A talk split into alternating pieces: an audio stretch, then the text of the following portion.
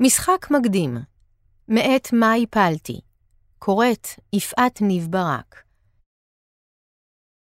הוקלט על ידי הספרייה המרכזית לעברים ולבעלי לקויות קריאה. עריכה טכנית, שלומי גילר. עמדתי מחויכת להחריד בבגד ים קשירות נוצץ, שיער מדהים ומתנפנף ושיזוף יוצא דופן. מחוץ לחלוני, נוף פסטורלי יפהפה וקיצוני. שמש מתנשקת עם המים, עננים לבנים זרחניים שתים בשמיים כחולים בגוני פסטל. ראשי הקטן ריק מדאגות. חשבתי שיהיה מן הראוי להתענג על מקלחת מרעננת, כשמאחוריי פתאום הגיחה אישה זרה והציגה את עצמה. שמה היה סרה. היא בת 24, דוגמנית מקנדה, והיא הציעה שנתקלח יחד. הייתי צריכה לבחור בין 3 אופציות. לגרש אותה משם בבושת פנים, להתקלח איתה אבל נשארות עם בגדי ים. סרה. או אופציה תקפה לגמרי, פשוט לרדת לה. זו הייתה דילמה לא פשוטה שהמציאות פתרה עבורי, כשעל מסך הטלפון הבזיק בענק, אבי בעל בית. זה היה אבי, הבעל בית, ונדרש ממני לענות לשיחה. אמנם הייתי בריזורט מפואר ולוהט, ושרה בדיוק חיכתה למוצא פי, אבל המציאות תמיד מכה בעוז, תמיד גרועה הרבה יותר מכל דמיון. אני לא בריזורט אקזוטי עם ביקיני, אני על הספה, אוכלת גביניות. בעידן האסקפיזם הגדול שבו חיינו כה מחורפנים, עד שמצאנו עצמנו מתלבשים בוורוד ונוערים לבתי הקולנוע לראות את הסרט ברבי בצרחות אימים, אין זה מפתיע שענקיות המדיה מבצעות בנו פשעי תוכן ומביאות אל פתח דלתנו, בכל פעם מחדש, את הדבר שהכי שונה מאיך שפתח דלתנו נראה כעת, רצוי בצבעים בוהקים ומהפנטים.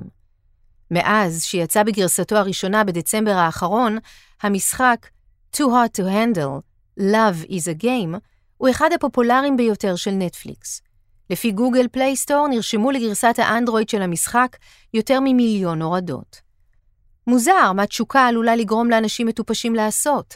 שר פעם קריס אייזיק בלהיטו Wicked Games, ולא העלה בדעתו כמה הוא צודק. במשחק, ממש כמו בסדרת הריאליטי שעליה הוא מבוסס, שזמין באפליקציית המובייל של נטפליקס ועליו עזרת גיל מאוד מצומצמת ביחס לתכניו הגסים ביותר, אפשר למצוא רווקים ורווקות, חתיכים וחתיכות, שהגיעו לריזורט דייטינג מסתורי על החוף, אבל במהרה מגלים שאסור להם להזדיין, אלא רק להתדיין, ולהשקיע את מרב האנרגיה בצמיחה רגשית ו-meaningful relationships. כל הפסטיבל הזה מנוהל על ידי קונוס פלסטיק אכזרי, שמסיבה לא ברורה מכונה באינטרנט בינה מלאכותית, בשם לנה. באופן די ברור ואף מחושב מצידה של נטפליקס, המשחק הזה הפך לתופעה. בשבוע שעבר הושקה גרסתו החדשה, Too Hot to Handle Two, שהוגדרה בתור הדבר החם הבא והקרק של עקרות הבית. מה יותר לוהט מזה? הסיבות לכך ברורות. קודם כל, סקס מוכר. המשחק הזה עסיסי, רומנטי וצבעוני, והוא אפילו מתקדם מבחינה מגדרית. כולם בו דו-מיניים, יש בו דמות א-בינארית, ואם חפצה נפשו של השחקן להיות בעצמו אבטר א-בינארי, זו אופציה. בגרסה השנייה של המשחק אפשר לבחור לא רק את נראות האבטר שלך, אלא גם את תחומי העניין ואת המזל האסטרולוגי שלו, את הנמשים, הקעקועים, נקודות החן והשיער הכחול או הלא כחול. כל המתמודדים האחרים חרמנים עליך. הכל מצויר ויפה ונראה כמו ממתקים. הסרוטונין והדופמין שם עולים לרמות קיצון. זו ספרות אירוטית מצוירת, ובדיוק ההפך מלשבת על הספה עם גביניות. אם לא די בלצפות באנשים הללו לא מצליחים לשלוט ביצרם, עכשיו אנחנו יכולים להיות הם. ביעד טרופי מופלא נחשקים על ידי דמויות מצוירות חרמניות נוטפות זהה, שרק רוצות, יותר מהכל, לעשות איתנו פוצי מוצי בסוויטה הפרטית. נטפליקס לא המציאו אף גלגל. ז'אנר הדייטינג סימולייטר או רומנטיק קווסט הוא ותיק ועצום. סטטיסטיקות מראות כי גיל רוב המשחקים הוא 25 עד 35, ו60% מהם הן נשים. קשה לדעת אילו המשחקים המצליחים ביותר, מאחר שהחברות שומרות את הקלפים קרוב לחזה. כמו כל הדברים הטובים, היפים והמשונים, הז'אנר נולד ביפן, בחברה עצמאית קטנה בשם אלף. בשנת 1992 הם הוציאו את מה שנחשב משחק הדייטינג סימולטור הראשון, דוקי יוסי, חברי כיתה בתרגום גרוע, שבבסיסו בחור שמחפש בחורות לצאת איתן. היו שם כמה סופים מותאמים לנשים שאיתן בחר לצאת. המשחק המפורסם ביותר בז'אנר הסימולציות הוא כמובן הסימס הישן והטוב, שמאז שנת 2000 שבה הוא שק, שיחקו בו 80 מיליון שחקנים ברחבי העולם, וזה תקף גם לגרסת המובייל שלו. הסימס אמנם לא סובב סביב דייטינג או רומנטיקה, וניתן להעביר בו זמן רב מאוד בפינוי כלים, שינה, הכנת טוסט ובניית גדר, או בהמתנה למלאך המוות שיגיע אחרי שהטבענו בבריכה את יקירנו. אבל עם כל הכבוד לבטא פאר, אמביציה ושאיבת הבית, ברור מאוד שרובנו שיחקנו סימס אך ורק בשביל כפתור ה-וו-הו, המילה הסודית לסקס בשפת הסימס האסורה, ששולח דמויות וירטואליות מיד אל מתחת לפוך להוציא משם לבבות וצחקוקים. משחק פופולרי נוסף בתחום הוא מיסטר לוב, בחירתה של קווין. הגיבורה היא נערה שצריכה לבחור בין 4 רווקים נחשקים, מעין קחי אותי שרון גרסת האנימה, תוך כדי שהיא מפתחת לעצמה קריירה. יש הטוענים ובצדק ש-Too Hot to Handle הוא העתקה זולה של המשחק של הריאליטי המתחרה Love Island, שגם בו, בדומה לסדרה, המטרה היא להתחלק לזוגות ולזכות בפרס כספי. לגרסת המשחק, נכון לעכשיו, יש כבר 3 עונות.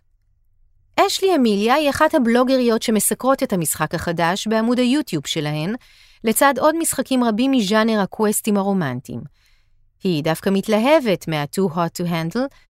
ציינת באחד הסרטונים שלך שהמשחק הזה הוא הדבר החם הבא בעולם המשחקים הרומנטיים. למה בעצם? בעיקר בגלל מידת החופש שהמשחק הזה מציע. התחברתי אליו חזק. המשחק מרגיש מאוד פתוח. פחות כאילו מכריחים אותך לבחור באופציה מועדפת או ללכת לפי סטורי ליין מובנה, למרות שזה בדיוק מה שזה. עלילות מובנות שאנשים כותבים. אבל בפנים יש המון אופציות וגיוון, אז כל הרצונות שלך יכולים לבוא לידי ביטוי, וזה בדיוק מה שאני רוצה במשחק. הכל פלואידי. אפשר לבחור באמת להתנסות ולדבר עם כולם, אז לא מרגישים שמפספסים משהו או מישהו. המשחק לא עסיסי או סוטה יותר ממשחקים אחרים, אני מודה, אבל כשאת משחקת בו את מרגישה חופשייה לעשות הכל מהמון בחינות. יש בזה משהו מאוד משחרר. אבולוציה של תוכן. אף אחד לא תפס את החזה שלו והשתנק מהלם, כשבשנת 2021 בנטפליקס הכריזו שהם פורצים לתחום הגיימינג, תעשייה עצומה בשווי מיליארדי $. החברה התחילה את דרכה בשנת 2007 כספריית DVD בדואר.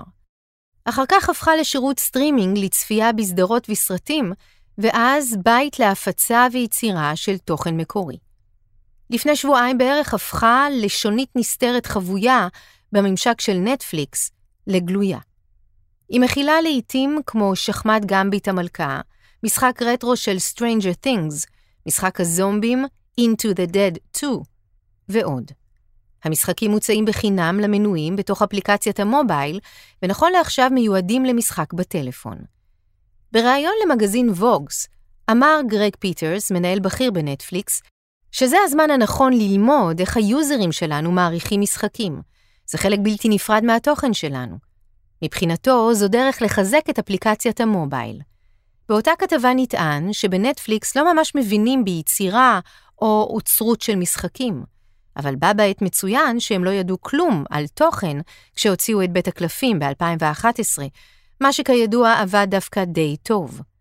המהלך של נטפליקס לא מקורי במיוחד, אומר שלב מורן, מעצב ראשי בחברת המשחקים Bird Island, ובעבר עוצר של תוכנית המשחקים בפסטיבל Printscreen.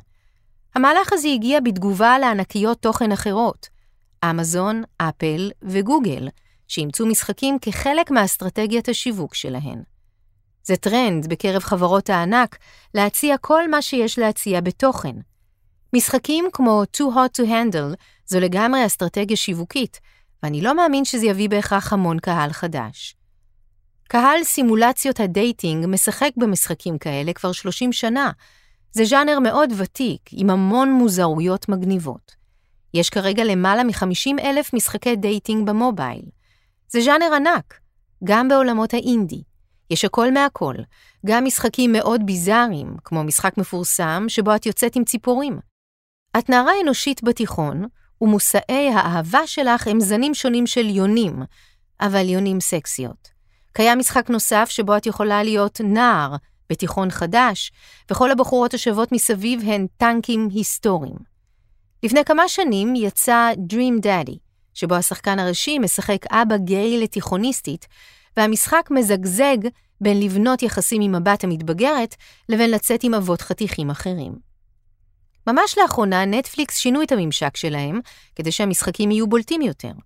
לפני כן זה היה משהו שצריך היה לגלול כדי להגיע אליו. הם עשו ניסיון שעלה מיליונים, ועדיין מדובר בניסיון. אפשר להניח שנטפליקס היו בהפסדים ודיממו לקוחות, לא הצליחו לשמור על מנויים ורצו לחזק את המובייל. עכשיו, יש להם מספיק ביטחון בקטלוג המשחקים שבנו לאט לאט, והם כנראה מרגישים בנוח סוף סוף לשים אותו במקום מרכזי יותר. יש סיכוי שהם יהיו טובים בזה? חלק מהמשחקים שהשיקו מעולים. כמו שיש להם סדרות טובות, יש גם משחקים טובים, והם עשו מהלך מרשים יחסית. אבל גם אפל יצאו עם אפל ארקייד, ובשנה וחצי האחרונות השיקו קטלוג משחקים מרשים. רק שאחרי זמן מה, הפקות המקור המושקעות ירדו, והם חזרו לפרסם משחקים שכבר הצליחו. נטפליקס בעצם עוקבים אחרי טרנד שהתחיל עם סוני ומייקרוסופט ואפל, ומעתיקים אותו. הסיכוי היחיד שלהם להצליח הוא לפנות באמת לגיימרים ולבסס משהו יותר רחב מבחינת תוכן. להשתלט על הפנאי והכיס. באופן מפתיע, או לא מפתיע, קשה מאוד להשיג מידע על הדאטה והמספרים של נטפליקס בתחום. כמה אנשים משחקים או כמה זמן הם משחקים, אלה נתונים שמרחף מעליהם סימן שאלה גדול. בדוח האחרון שפורסם בנושא, זמן לא רב אחרי השקת המשחקים, נרשמו 23.3 מיליון הורדות למשחקי נטפליקס, ונכתב ששיחקו בהם בממוצע 1.7 מיליון יוזרים. בחישוב מהיר, פחות מ1% של משתמשי נטפליקס. אחד החסרונות הבולטים בגרסאות המובייל, שלפעמים יכול להיות גם אסון, הוא התחרות בחברות ענק, מעיד מורן. תאגידים עצומים, במקרה שלפנינו נטפליקס, שיש להם כוח פרסום נורא גדול. עולם המשחקים מתקדם לקראת מרכוז גדול. שירותי הסטרימינג ומנויי המשחקים בעצם מוזילים את העבודה שלנו. כשיש שירות מנוי כזה, אין צורך במשחקים חדשים. מספיק לרכוב על קטלוג קטן וקיים. זה מפחיד עבור יוצרים קטנים, מקומיים, כי זה משתלט על הפנאי והכיס של המון משחקים. זה בהחלט טרנד, הצפת תוכן שהרבה יוצרים משחקים מביטים בו בדאגה.